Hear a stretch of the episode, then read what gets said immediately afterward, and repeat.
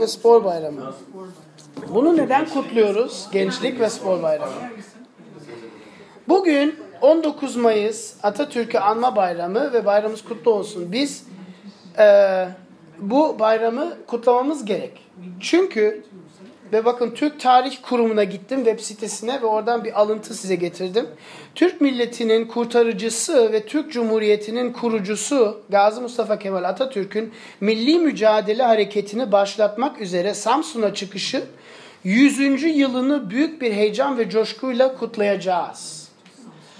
100 sene evvel 1919 senesinde bugün Atatürk milli mücadeleyi başlatmıştı. Hatırlıyorsanız Almanlarla beraber 2. Dünya 1. E, Dünya Harbi'ni kaybedip Türkiye paramparça olmuştu. Ve hiçbir şey haritadan silinmek silinme durumundaydı aslında. 1918'de 1. Dünya Harbi bitti. 1919'da Atatürk bunu kabul etmedi ve bu ülkeyi sevdiği için bu milli mücadeleye başladı. Ve bakın bu bizim bugünkü metnimizle büyük bir e, bağlantı.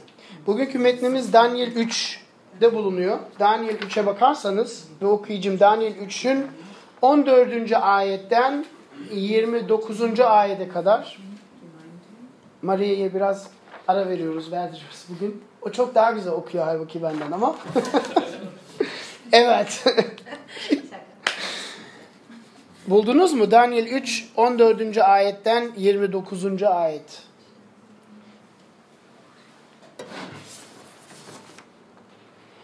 Nebukadnesar, ey Şadrach, Meşak, Abednego, ilahlarıma kulluk etmediğiniz ne de diktiğim altın heykele tapınmadığınız doğru mu? diye sordu. Şimdi boru, ney, lir, kanun, arp, davul, her çeşit çalgı sesini duyar duymaz yere kapanıp yaptığım heykele tapınmaya hazırsanız ne iyi. Ama ona tapınmazsanız hemen kızgın fırına atılacaksınız. O zaman bakalım hangi ilah sizi elimden kurtaracak? Şadrak, Meşak, Abednego şöyle cevap verdiler. Bu konuda kendimizi savunma gereğini duymuyoruz. Kızgın fırına atılsak bile ey kral, kendisine kulluk ettiğimiz Tanrı bizi kızgın fırından kurtarabilir. Senin elinden de bizi kurtaracaktır. Ama bizi kurtarmasa bile bil ki ey kral, ilahlarına kulluk etmeyiz. Diktiğin altın heykele tapınmayız. Nebukadnesar, Şadrak, Meşak, Abednego'ya çok öfkelendi. Onlara karşı tutumu değişti. Fırının her zamankinden yedi kat daha çok ısıtılmasını buyurdu. Sonra ordusundaki bazı güçlü askerlerle Şadrak'ı, Meşak'ı, Abednego'yu bağlayıp kızgın fırın atmalarını buyurdu. Böylece bu kişiler şalvarlarını, kaftanlarını, sarıkları ve öbür giysileriyle birlikte bağlanıp kızgın fırına atıldılar. Kralın buyruğu çok sıkı, fırın da çok ısıtılmış olduğundan Şadrak'ı, Meşak'ı, Abednego'yu götüren adamları ateşin alevleri yakıp öldürdü. Üç adamsa Şadrak, Meşak, Abednego bağlı olarak kızgın fırınına düştüler. O zaman Kral Nebukadnesar şaşkınlık içinde birden ayağa kalktı. Danışmanlarına biz ateşin içine bağlı üç kişi atmamış mıydık diye sordu. Danışmanlar kuşkusuz ey kral diye karşılık verdiler. Kral e ben dört kişi görüyorum dedi. Ateşin içinde yürüyorlar. Bağlarından çözülmüşler. Hiçbir zarara uğramamışlar.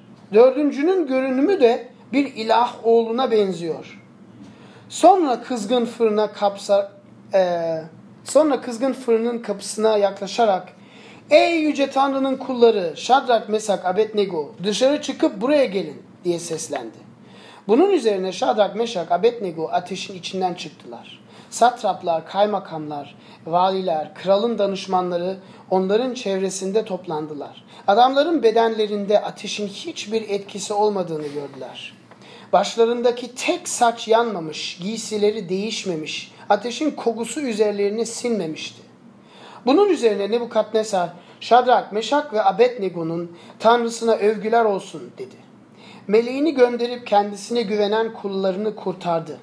Onlar buyruğuma karşın geldiler. Kendi tanrılarından başka bir ilaha kulluk edip tapınmamak için canlarını tehlikeye attılar. İşte buyuruyorum. Hangi halktan, ulustan ya da dilden olursa olsun Şadrak, Meşak ve Abednego'nun Tanrısından saygısızca söz eden herkes paramparça edilecek, evleri çöplüğe çevrilecek. Çünkü böyle kurtarabilen başka bir Tanrı yoktur. Bu Tanrı'nın sözüdür. Ve biz e, kilisenin e, binlerce senenin geleneksel tarihine uyarak Paskalya'dan sonra Hristiyan hayatın uygulamalarına bakıyoruz.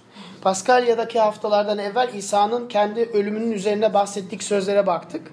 Ama şimdi Paskalya'dan sonra e, Dani'yi örnek alarak sürgün edebiyatını seçerek e, bu insanlar e, Babil kralı, Babil Nebukadnesar kralının altında nasıl yaşıyorlar? Bu e, düşman çevrede nasıl yaşamayı başarabiliyorlar?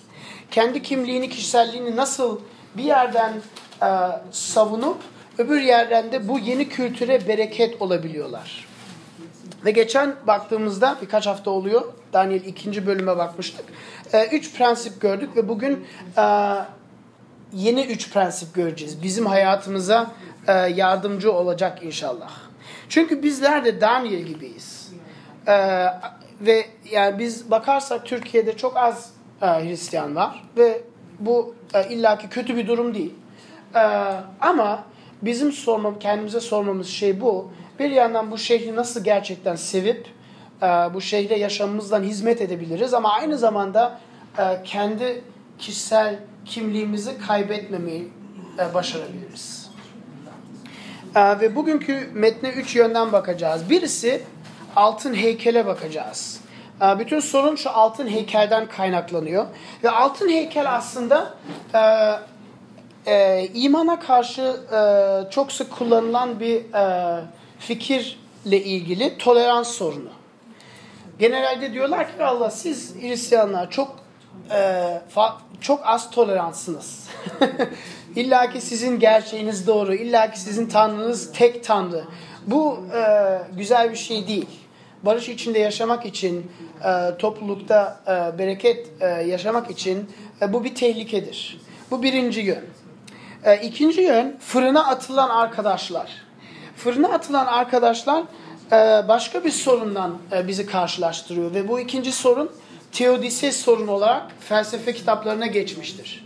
Teodise sorunu madem ki sen bir tanrıya inanıyorsun ve bu tanrı sözde her şeye gücü yeterli bir tanrı o zaman bu dünyada neden bu kadar kötülük var? Bu dünyada ne kadar neden bu kadar acı var? Neden insan yaşadığı zaman her zaman acı çekmesi durumuna geliyor? Çünkü Tanrı iyiyse ve Tanrı'nın gücü her şeye yeterse bu kötülüğü çabucana bitirme kabiliyetinde olması lazım. Ondan ben sana ispatladım ki böyle bir Tanrı yoktur. Ya Tanrı iyidir ama güçsüzdür veya o Tanrı güçlüdür ama iyi değildir. Teodisey sorunu. Ve üçüncüsü, üçüncüsü dördüncü adama bakacağız. Bu dördüncü adam kim? Ve Tanrı'nın mücadele hareketine bakacağız. Tanrı'nın başlattığı, 2000 sene önce başlattığı mücadele hareketine bakacağız. Hazır mısınız? Oldu. Ee, altın heykel tolerans sorunu. Bakın bu altın heykel nedir? Ee, bölümün en başında e, bayağı fazla e, okuduğumuz için ben bunu e, size okumadım. E, diyor ki ilk ikinci ayette Kral Nebukadnesar altın bir heykel yaptı. Boyu 60, eni 6 arşindi. E, bu 60 arşın e, hemen hemen 27 metre oluyor. 60 arşın ve e, eni 6 arşın olduğuna göre 2 metre 70 gibi oluyor. Ee, onu Babil ilinde Dura Ovası'na dikti. Satrapları, kaymakamları, valileri, danışmanları, haznedarları, yargıçları, güvenlik görevlilerini ve illerin bütün öbür yüksek memurlarını diktiği heykeli adama törenine çağırdı. Yani bütün kraldaki yaşayan herkesi çağırıyor. Bakın şu heykelime bakın diyor. Ve dördüncü ayete bakarsak diyor ki sonra haberci yüksek sesle bağırdı. Ey halklar, uluslar, her dilden insanlar size şöyle yapmanızı buyuruyor. Boru, ney, lir, kanun, arp, davul ve her çeşit çalgı sesini duyar duymaz yere kapanıp Kral Nebukadnesar'ın dikmiş olduğu altın heykele tapınacaksınız.'' Her kim yere kapanıp tapınmazsa hemen kızgın fırına atılacaktır. Durum şu. Ve bayağı ilginç bir şey. Bakın bu altın heykel nedir? Bazıları der ki ha bu muhtemelen kralın kendi heykeli. Ama öyle bir e, gelenek Babil kültüründe yoktu. Yani tarih kitaplarına bakarsak Babil tarihinde hiçbir kral kendisine ilahi statüsü vermemiştir. Hiçbir kral öyle bir şey yapmamıştır. Bazıları diyor ki ya bu Babillerin ilah, ilahlarından birisi diyor. Biliyoruz mesela Belsatsar, Daniel'e verilen at. E, Babil e, krallığın altında Bel önemli bir tanrıydı, bir ilahiydi. Belki bu heykel Bel'in heykeliydi. Bazıları öyle diyor. Ama e, bu Bel'in heykeli ise bunu e, yani metinde yazmak çok kolay bir şeydir. Ama metin bize bir şey vermiyor, ad vermiyor. Şu, şu bu tanrının heykeli, bu tanrının heykeli diye bir şey, e, bir bilgi vermiyor bize. Um, ama bakarsanız 14. ayette aslında cevabı veriliyor. Diyor ki Nebukadnesar, ey Şadrak, Meşak, Abednego, ilahlarıma kulluk etmediğiniz ilahlarıma çoğul Türkçe öğrenenler için çoğul ilahlarıma kulluk etmediğiniz ne de diktiğim altın heykele tapınmadığınız doğru mu? Yani aslında bu bir prensip işi. Yani tam bir ilahi simgelemiyor bir altın heykel. Babil'in tüm ilahlarını simgeliyor. Tüm değerlerini simgeliyor. Peki Babil'in değerleri nedir? Babil aslında bizim e, 21. yüzyıldaki batı dünyalarına çok benziyor. Çok benziyor çünkü e, dindar çoğunluk var. Dindar çoğunluk var. Nasıl ne demek? Bakın belirli bir ilahi değil, kendisinin ilahi değil, Babil'in tüm ilahilerini aslında bu heykel Babil İmparatorluğu'nun ruhunu ve gücünü temsil eden bir heykel. Babil'le ve bunu geçen baktığımızda da söylemiştik. Babil çok güçlü bir milletti ve savaş sürerek her milletten sürgün insanlar getirdi. Ondan diyor ki e, ey halklar, uluslar yani sadece tek halk değil birçok halk var Babil'de. Birçok din var Babil'de. İmparatorluk olduğunu söyleyebilir miyiz aynı zamanda? Evet tabi imparatorluk yani ilk, bildiğimiz ilk, ilk bir imparatorluklardan biri evet. Yani tarih kitaplarına geçmiş bir e, imparatorluk. Ve Um, aslında um, Nebukadnesar'ın e, düşüncesi çok basit. Çünkü diyor ki e, ve bir yerden biliyor ki e, her millet, her ülke olduğu için her milletin kendi tanrısına ve kendi dinine sahip olduğunu çok iyi biliyordu. Ve bu Nebukadnesar bunun hiçbir sorunu yoktu. Yani hiç problem değildi bunun için. Bilakis stratejisi, stratejisinin bir parçasıydı. Yani bu heykel peki o zaman ne, nedir ve neden bu kadar önemli e, bir yer alıyor bu metnimizde? Bakın diyor ki tanrıların yerine Babil tanrılarını ibadet etmelisin demiyor. Siz tanrılarınızı unutun bizim tanrılarımıza ibadet edin demiyor. Hayır hayır. Siz kendi tanrınıza dua edin ama bizimkine de dua edin. Siz neye inanıyorsanız inanın ama bizim inancımıza da inanın. Sorun ne? Bir tane bir tane heykel daha dikerim. Sorun ne? Neye inanıyorsan inan ama bizimkilerine de inan. Ve senin inancın doğru ve tek olduğuna iddia etme. Katiyen senin inancın, senin tanrın, senin ilahin tek doğru, tek gerçek, en güçlü ilahin olduğunu, din olduğunu iddia etme. Çünkü bu iddiayı edersen bütün benim krallığımın, imparatorluğunun temel prensibini bozuyorsun. Çok ilginç bir şey. Ve bugün Batı dünyada aynı prensip var. Ve tolerans prensibi değil mi? Yani bizden beklenen Batı dünyanda yaşayınca burada biraz değişik olabilir. Birazdan ondan da bahsedeceğim. Ama e, Batı veya ileri e, ülkeler diyoruz bazen o da pek doğru değil bence. Ya neyse e, tolerans prensibi sen istediğine inan ama öbürlerine de inan. Ayrıcılık yapma. E, ve bakın yani Nabukadnesar çok e, çok e, akıllı bir adamdı. Yani aptal değildi. Multikültürel bir çevrede barış sağlamanın yolu buydu. Batı'da birçok dünya görüşü aynı şeyi vurgular. Mesela Batı'da ne var? Postmodern var. İnsanlar postmodern. Sekülerizm var. Ateizm var. Agnostisizm var. Hümanizm var. Politeizm var. Kapitalizm var. Ve hepsi aynı şeye inanıyor. Hepsi diyor ki valla valla senin için bu doğru olabilir. Valla sana bereket veriyorsa çok güzel. Hamdolsun.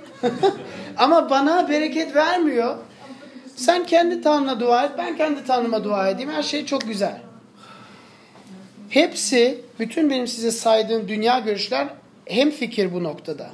Dini çoğulculuk.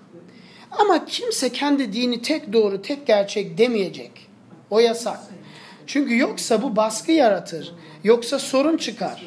E, acı yaratır. Ve Nebukadnezar bunu çok iyi bilir. Benim dinim tek doğru din diyen barışı tehlikeye sokar. Ve bu dünyada büyük bir sorun. Ee, aslında tam bu sebepten dolayı benim birçok arkadaşım var. Türkiye'de, İstanbul'da birçok arkadaşım var. Diyor ki vallahi diyor dünyadaki bütün dinler kaybolsa diyor hiçbir savaş olmaz. Barış içinde yaşarız ve bütün insanların sorunu birdenbire kaybolur diyor. Gerçekten diyorlar. Valla. Ve e, din gitse her şey çok iyi olacak diyorlar. CHP'den çaldım bunu. Ama peki buna nasıl cevap vereceğiz? Bakın iki şekilde cevap vereceğiz. Birisi bu korkuların bir yönü doğrudur. Hak veriyorum arkadaşlarıma. Doğrudur. Çünkü din adına birçok kötülük yapıldı dünyada. Din adına birçok insanlar öldürüldü. Din adına birçok şiddet, işkence yaratıldı. Ve din adına dünyada e, çok çok büyük acı yaratıldı. Onun için bunu reddetmek aptalca bir şeydir. Yani tarihe bakarsak bunu reddetmek çok aptalca bir şeydir. Ama ama 20. yüzyıla bakarsak ve 20. yüzyıl aydınlaşma çağının yüzyılı. 20. yüzyılda Fransız kralın kafasını keserek yeni bir çağ başladı. Değil mi? Ve din tesirini yani din daha çok azalmayı azalmaya başladı ve ne oldu? 20. yüzyıl aslında ateizmin yüzyılıydı. Ama bakın ateizmin yüzyılında bütün evveldeki çağlardan daha fazla insan öldürüldü. Din adına mı? Hayır. Hitler'in sayesinde, Stalin'in sayesinde ve Mao'nun sayesinde 60 milyon insan öldürüldü. 60 milyon. Din çok kötü tesir olabilir. Doğru. Ama dini e, dini silmekle hiçbir şey kazanmıyoruz. Sorun değişik bir sorun. Ve e, modern e, yani metne bakarsak bakarız ki aslında totaliterlik büyük bir sorun. Yani totaliterlik büyük bir sorun ve e, 29. ayda bakarsak Nebukadnesar'ın bu tolerant, e, hoşgörümlü bir e, planın içinde 29. ayette ne diyor? birdenbire ilk önce üç arkadaşları öldürecek. Fırına atıracak. Neden? Heykele tapınmadıkları için. Peki bu tolerans mı? Şimdi birdenbire 29. ayette bu Tanrı'nın gücünü gördü. İlk elde tecrübe etti, denedi. Birdenbire duruşunu değiştiriyor. Ne diyor? Ha, Şadak, Meşak ve Abednego'nun Tanrısına tapılmayan saygısızlık edeni paramparça edeceğiz diyor. Peki bu da tolerans değil. Yani toleransın bir sorunu var. Ve aslında e, gerçek şu, her dünya görüşü, ne olursa olsun her dünya görüşü belirli bir derecede, aynı derecede e, intoleranttır. Belirli insanları dışlardır. Mesela Batı dünyada Hristiyanlar dışla, dışlanır. Müslümanlar da dışlanır. Çünkü onlar der ki biz bizim Tanrımız tek Tanrı. bizim gerçeğimiz tek gerçek. Ve bunu der demez bu tolerans tolerant toplumunun intoleransını e, tecrübe dene, deneriz ilk elde. E, peki o zaman sorumuzu biraz değiştirmemiz lazım. Her dünya görüşü dışlayıcıysa o zaman e, sorumuz nasıl olması gerek? Sorumuz şöyle olması gerek. Dünya görüşün, dinin merkezinde ne var? Senin dünya görüşünün en temelin e, kökleri nedir? Neyi simgeler? Bakın e, Babil'deki dini çoğulculuk ilk başta tolerant görünüyor ama daha ikinci bak bakışa bakarsak bayağı intolerant yönleri meydana çıkıyor. Hatta Nebukadnezar insanları öldürmeye razı. Buna karşın Hristiyanlık ilk bakışta çok intolerant görülüyor. Bizim Tanrımız tek Tanrı. Hatta bizim Tanrımız, e, bizim peygamberimiz aynı zamanda Tanrı. Vay! Bizim sadece İsa sadece peygamber değil, Tanrı. Tanrı'nın oğlu ve Tanrı. Vay! Nasıl cesaret edersin böyle şey söylemeye? Seni seni dışlayıcı kişi seni. Ama bakın ikinci görüşte, ikinci görüşte Hristiyanlık bayağı tolerant bir dünya görüşüdür. Neden? Hristiyanlığın temelinde ne vardır? Ne vardır? Merkezinde ne vardır? Bakın Hristiyanların herkesle paylaşmak istediği inanç nedir? nedir? Hristiyanlar ne diyor? Diyor ki İsa çarmıhta bizim için öldü. Bu Hristiyanların en temel inancı. Hristiyan dinin en merkezinde olan gerçek budur. Tanrı'nın oğlu onu sevmeyen, ona inanmayan, onu düşman olan, ona karşı çıkan insanlar için çarmıha gerilmiş ve ellerini açmış ölüyor. Dünyayı dünyaya sarılacak bir şekilde ölüyor. Düşmanlarına sarılacak bir şekilde ölüyor. İşkence çekmiş, hizmet etmiş, sevmiş ve ölmüş bir adam dinin temel merkezinde. Ve bakın buna gerçekten inanırsak, bu temel gerçeğe gerçekten inanırsak, başka insanları, bizim gibi olmayan insanları, bizim gibi inanmayan insanları, bizi sevmeyen insanları, bizim düşmanlarımızı asla ezemeyiz. Ezemeyiz. Mümkün değil. İsa öyle mi yaptı? Nasıl bir örnek yaşadı? Mümkün değil. Hristiyanlığın temel e, intolerant olan inancı son derece tolerant bir davranışa teşvik ve kuvvet veriyor. Peki bunun başkalarıyla nasıl paylaşabiliriz? Biz de Daniel ve arkadaşları gibi bir çok küçük bir azınlığız. Bakın 6. ve 17. ayette çok ilginç bir şey yapıyor. Şadrak, Meşak ve Abednego'ya son derece kaba davranılıyor. Değil mi? Onlar kralın önüne götürülüyor. Ey siz bunları yapmıyor musunuz? Ve çok kızıyor, çok kötü. Çatıyor onlara. Ama bakın Şadak, Meşak ve Abednego son derece saygılı davranıyorlar. Alaycı davranmıyorlar. Terbiyesizlik etmiyorlar krala. Sadece diyorlar ki valla kralım biz kendimizi savunmaya gereği görmüyoruz diyor. Bizim Tanrımız bizi kurtarabilir ama kurtarmasa bile de kusura bakma ben biz bu senin heykeline tapınmayacağız. Yani son derece saygılı bir, bir cevap veriyorlar. Ve aslında e, diyebiliriz ki biz nasıl e, bunu paylaşabiliriz? Bu bizim inandığımız merkez gerçeğe göre yaşamakla. Shadrach, Meshach ve Abednego'nun temel bir inancı vardı. Ve bu temel inancı için Nebukadnesar bile diyor, diyor ki canlarını tehlikeye attılar diyor. Ölmeye hazırdılar diyor. Ama böyle terbiyesizlik ederek, küserek, çatarak değil, bayağı saygılı bir şekilde. Acı çekmeyi hazır ve razı olarak şekilde. Ve bu zor bir şey. Bu kolay bir şey değil. Ama çok güçlü bir şey. Gelelim ikinci düşünceye. Fırına atılan arkadaşlar. Ve aslında bu arkadaşlara geldik. Fırına atılıyor ve bu teodisi sorunu. Yani Tanrı gerçekse ve iyiyse neden bu kadar acı var dünyada? Bizim yaşamımızda neden ateşli fırınlar var? Neden içine atılıyoruz, yanıyoruz, çekiyoruz ve yani sadece bizim aramızda bir bakarsak, yaşamımızda yaşadıklarımıza bakarsak e, birçok şey sayabiliriz. Yani birçok olumsuz durumlar sayabiliriz. Neden bu böyle peki? Ve bir yerde bu sorunun arkasındaki şey haksız yere acı çekmek neden var. Şimdi bu arkadaşlar ırksal azınlıklar. Ee, Yahudiler öldürülmek amacıyla fırına atılıyor. Ve acı ve kötülük varken hala sen nasıl her şeye kadir olan ve insanları seven iyi bir tanrı var diye iddia edebilirsin? Olmaz ki. Olmaz ki mantıksız. Bakın buna iki tane cevap vermemiz gerek. Birincisi bu teodise sorunu sadece dine karşı sorulan bir soru değil. Tüm felsefelere geçen bir soru. Ve hiçbir felsefe, hiçbir din bu soruya güzel bir cevap verememiş. Hiçbir kitapta yok.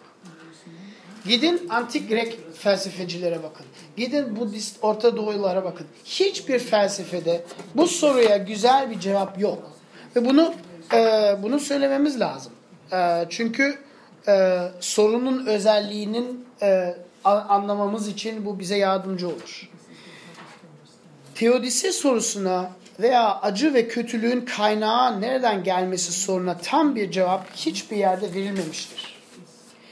Ne ateizmde verildi, ne postmodernizmde, ne sekülerizmde. Onlar diyor Big Bang Theory diyor her şey birdenbire tesadüfen yaratıldı diyor. Ee, ama sen aslında yaşam manası yok. Ve işte artık yaşam doğanın acısız bir fıkrası gibi bir e, te, bir duruşu var. Yani doğanın acılı bir fıkrası. Bir şaka. Yaşayacaksın artık. Artık manası falan yok bunun. Sorma. Sorma. ve e, ve Budizm ve e, Platon ve ona benzerleri de aynı şey diyor. Ve bunlar diyor ki maddi dünya, mesela Budizm, Orta Doğu düşünceler, Daoizm diyor ki maddi dünya ve tüm acılar aslında bir illüzyon diyor. Bu hiç gerçek değil. Ve sen çaba göstererek manevi dünyadan manevi dünyaya kaçmayı başarman lazım. Yani nirvana'ya kaçman lazım diyor. Ee, ve Platon da öyle diyor. Maddi dünya kötüdür diyor. Onun için e, manevi düşüncelerle e, kurtuluş e, elde etmen lazım diyor. Uyanış elde etmen lazım diyor. İlginç şey Müslümanlıkta yüce Allah'a insana e, e, insana acı ve kötülüklerin ilgili cevap vermesi bile gerekmez. Bu soruyu sormak bile saygısızlıktır. Çünkü Tanrı Allah o kadar yücedir ki biz kimiz ki Tanrı'ya soru soralım. Öyle bir şey yok. Ve e, yaşam zaten sadece bir, bir test. Yani bir sınav. Ve acı ve kötülük bu sınavın bir parçasıdır. Yani yine tam bir cevap yok. Ee, peki cevap var mı? Yani genelde cevap var mı? Kutsal kitap cevap veriyor mu bize? Bakın evet ve hayır.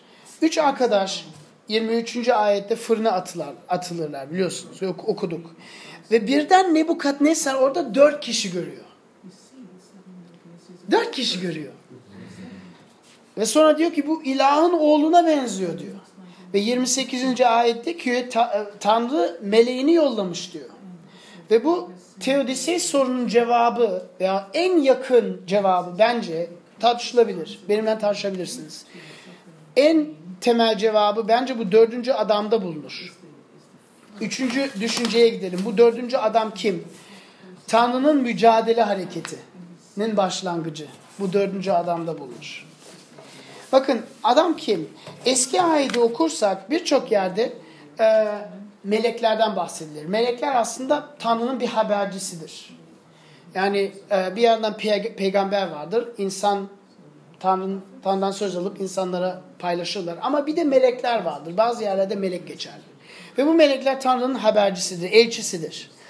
Ama ilginç bir şey eski ayda okursanız meleklerin bir özelliği var. Hiçbir zaman insanların ona tapınmasına izin vermezler. Hiçbir zaman. Ee, Musa olsun, e, olsun veyahut yeni antlaşmada e, Yohana olsun. E, bir e, düş görüyor. Dizlerine çöküp tapınmaya başlıyor. E, melek diyor ki sakın ha diyor. Ben de senin gibi yaratılmış bir varlığım diyor. Bana tapınma. Büyük günah diyor. Ama iyice okursanız, dikkatlice okursanız eski ayeti bu kurala bir istisna var. Eski ayette bir melek var ve bunun adı Tanrı'nın meleği. Ve bu melek tapınmayı kabul ediyor. Hatta istiyor. Bu melek biraz değişik davranıyor. Ve Daniel ve arkadaşlarını bunu mutlaka yani bilemez durumdalardı ama biz belki daha iyi anlayabiliriz. Tanrı'dan gelen ve onun özel elçisi olan, habercisi olan ama aynı zamanda kendisi de Tanrı olan diye bir kişiden duymuşuz galiba değil mi? Devamlı bundan bahsediyoruz. Bu dördüncü adam kim? İsa Mesih. İsa Mesih. Eski ayette de vardı İsa Mesih. İnsan olarak dünyaya gelmeden e, teofani diyoruz. Yani Tanrı'nın e, düşlerini e, simgeleyen veya o gerçekleri yaşatan genelde bu İsa Mesih. Ve e, onun için ilahinin oğlu mukavvesi aslında çok doğru bir mukavvesi. Bak e, Nebukadnezar çok doğru bir şey söylüyor. Tanrı'nın tek oğlu. Ve bakın acının manasının esas cevabını o veriyor. Çünkü 29. ayete bakarsak Nebukadnezar sonunda anlar. Böyle kurtarabilen başka bir tanrı yoktur diyor. Değil mi? Bakın Nebukadnezar birçok dinden haberi vardı. Çünkü birçok ülke gelmişti onun imparatorluğuna. Birçok halk gelmişti. Duymadığı bir şey yoktu ama yine de diyor ki böyle kurtarabilen bir tanrı yoktur diyor.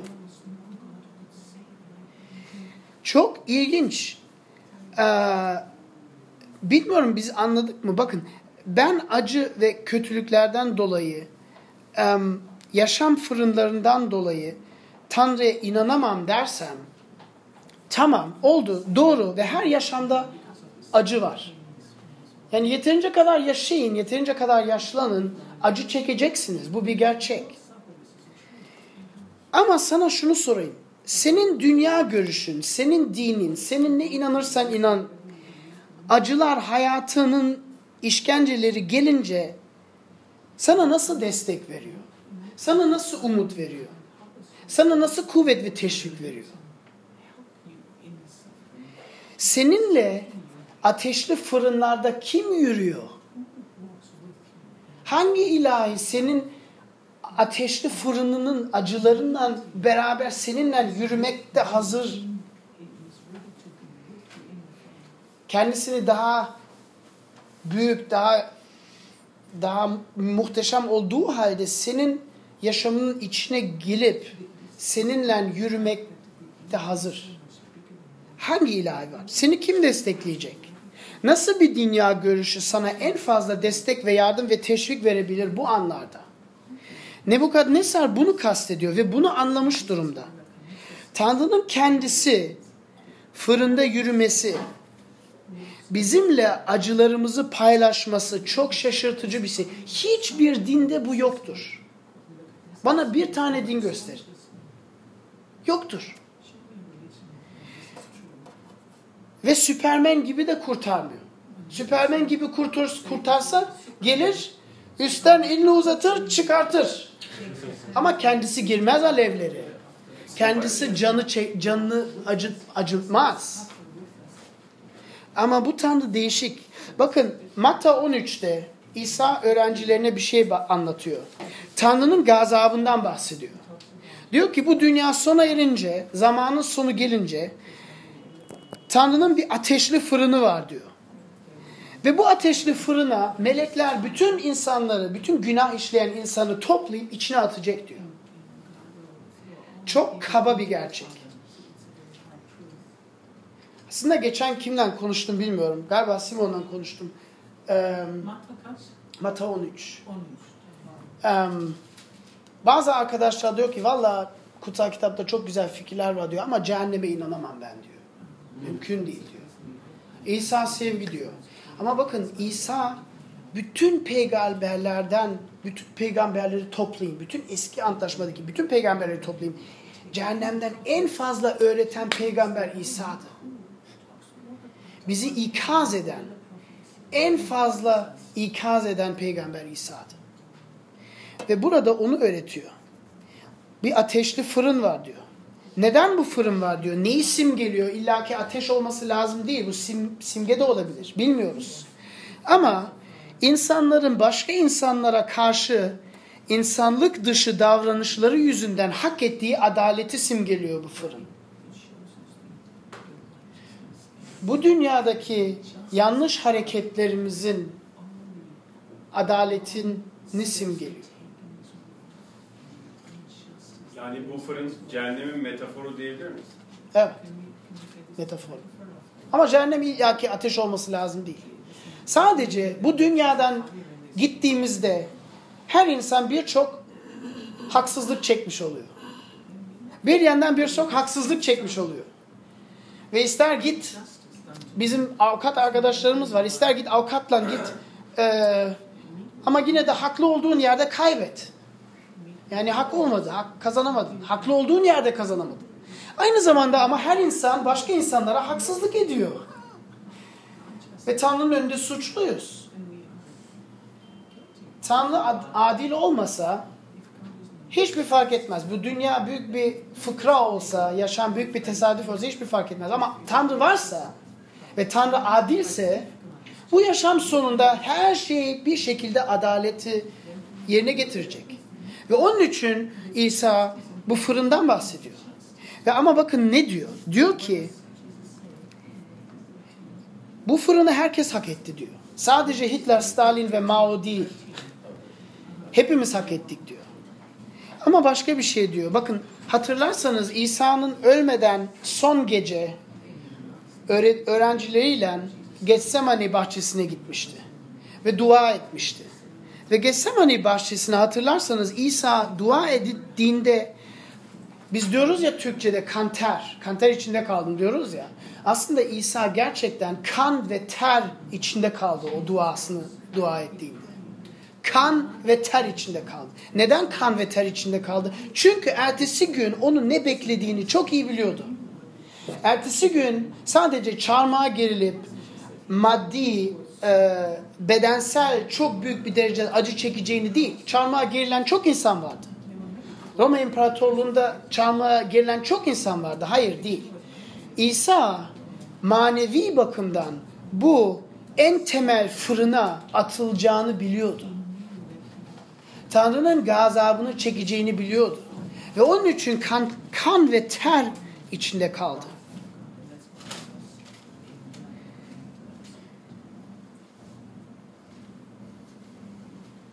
Bakın İsa bizim için Tanrı'nın gazabını çekti. Ki bizi kurtarabilsin diye. Ki bizimle, bizim küçük fırınlarımızın içinde yürüyebilsin diye. Bizi kurtarabilsin diye. İsa Mesih bizim yerimize en büyük ateşli fırına girdi. Ve ona girmek için geldi. Bütün gelme sebebi buydu. Bizim hak ettiğimiz cezayı çekmeye o geldi. Bizim bencil, sevimsiz, kaba, sert, davranışlarımız yüzünden hak ettiğimiz cezayı çekmeye o geldi. Bu Tanrı Süpermen gibi elini uzatıp kurtarmaz. Kendi isteğiyle, kendi özgürlüğüyle ateşlerin içine girer. Bizim hak ettiğimiz ateşlerin içine girer. Hiç başka bir dünya görüşünde bunu duydunuz mu? Bakın gerçek soruyorum. Hiç başka bir dinde böyle bir şey okudunuz mu? Ben çok kitap okudum ama hiç böyle bir şey duymadım. Ama bu esas teodisiye sorunu cevaplar. Nasıl cevaplar? Bakın şöyle cevaplamaz. Acı neden var? Sorunu cevaplamaz. Ama der ki bak acının acı bir sır. Ama ben sana şunu anlatayım. Tanrı iyi ve her şey güçlü ve senin acınla beraber fırınlarında yürüyor.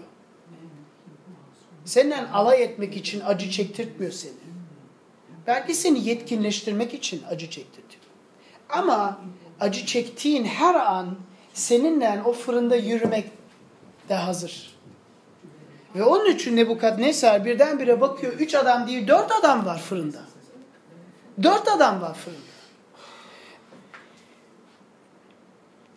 Nikolas Vostratov diye bir felsefeci var ve çok ilginç bir şey diyor. Diyor ki sen nasıl Tanrı'nın sevgi olduğuna inanabilirsin diyor. Bakın bu fikir İstanbul'da da çok e, gençler arasında iyi bir fikir. Diyorlar vallahi ben Müslüman değilim ama Tanrı sevgidir. Tanrı tolerant bir varlıktır. Ben nasıl yaşarsam beni öyle sever. bu düşünceler buraya da gelmeye başladı. Ama bakın bütün bu kötülüklere izin veriyorsa nasıl sevgi dolu bir Tanrı olduğunu inanabilirsin? Ve cevabı şu, Tanrı sevgidir ve ondan acı çekmeye razıdır. Bizim acı dolu ve günahkar dünyayı sevmek esas acı çekmektir. Ve bakın yani bizim hayatımıza bakalım. Acısız sevgi olmaz ki. Sevginin zıtı nedir? Öyle zannediyoruz. Ama nefret, birinin nef birinden nefret etmek için o kişi benim için önemli olması lazım değil mi? Benim arkadaşım bana karşı bir şey yaparsa, ben ona nefret edersem aslında ben onu sevdiğimi gösteriyorum. Veya sev, yani bir onun o ilişki benim bir manam var. Yani bir benim için önemli bir ilişki. Hayır sevginin zıt tarafı nefret değil. Sevgisizlik. Sevgisizlik de değil. Umrunda olmamak. Umrunda olmamak. İlgilenmemek. Senin hakkında bu söylemiş, bunu yapmış. Ya bana ne ya? Sevgim yok ki. Acısız sevgi mümkün değil. Ve ondan İsa gelip bizim için çarmıha gerilip ölür. Tanrı sevgidir ve ondan acı çekmeye razı. Tanrı'nın acı çekmesini görmeyen sevgisini de göremez. Bakın Tanrı, siz Tanrı'ya inanırsanız ama Tanrınız acı çekemezse bu Tanrı sevgi olamaz. Mümkün değil. Mümkün değil. Mantıksız. Ondan acı çekmek son derece önemli ve anlamlı bir şeydir. Tanrı'nın temelini kavramak için anlamlı bir şeydir. Ve onun için teodisi sorunu önemli bir sorundur. Acı çekmek bizim dünyanın temelidir. Çünkü sevgi dünyamızın temelidir. Ve sevgi her zaman acı çeker. Bakın Tanrı'nın gözyaşları insan tarihinin en temel manasıdır. Tanrı'nın gözyaşları insan tarihinin en temel gerçeğidir. Nereden anlarız birini sevip sevmediğimizi? Acı çekerek. Acı çekmiyorsak demek ki sevmiyoruz.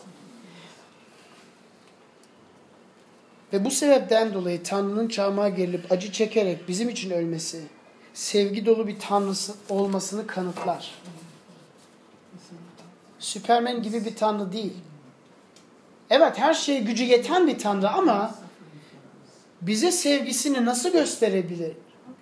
Bizi Süpermen gibi kurtararak mı? Hayır. Çünkü o zaman acı çekmez. Ama bizimle fırınlarımızda yürüyerek.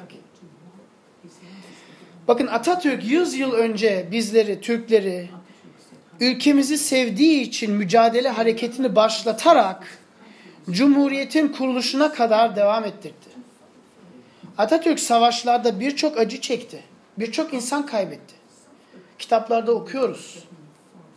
Ama Türkiye'nin haritadan silinmemesini o sağladı. Ne mutlu Türk diyene. Sevgi dolu bir adamdı. Benim anneannem 97 yaşına bastı ve 1907 senesinde doğmuştu. O 16-17 yaşındayken Atatürk'ü e, okulda karşılaştı. Atatürk çünkü öğretmen olarak yeni Türkçeyi öğretmeye öğret, okullara gitmişti. Büyük reis düşünün. Ne kadar alçak gönüllü bir adam olması lazım. Ve anneannem hep anlatıyor ve gözyaşları dolu anlatırken Allah rahmet eylesin diyor ki Atat Atatürk'ün elini öptüm diyor. Bakın Daniel, Shadrach, Meşak ve Abednego'nun zamanında İsrailli Nebukadnesar'dan kurtaran bir Atatürk yoktu. Onlar sürgün olarak Babil'e götürüldüler. Azınlık olarak çok acı çektiler. Fırına atıldıklarında ama Yüce Tanrı onlara kendisi destek oldu. Oğlu İsa Mesih onlara beraber ateşlerde yürüdü ve onları kurtardı. Ve bu aynı İsa 2000 yıl sonra bizleri tüm dünyanın insanlarını, tüm ülkelerdeki yaşayan, tüm milletlerdeki yaşayan insanları sevdiği için Tanrı'nın mücadele hareketini başlattı. Bizleri kendini feda ederek, acı çekip çarmıha gerilerek, bizim günahlar yüzünden Tanrı'nın gazabını çekerek bizim kurtuluşumuzu sağladı. Tanrı'nın haritasından silinmeyelim diye. Ne mutlu Hristiyan diye. Dua edelim sonra Tanrı'ya övgüler.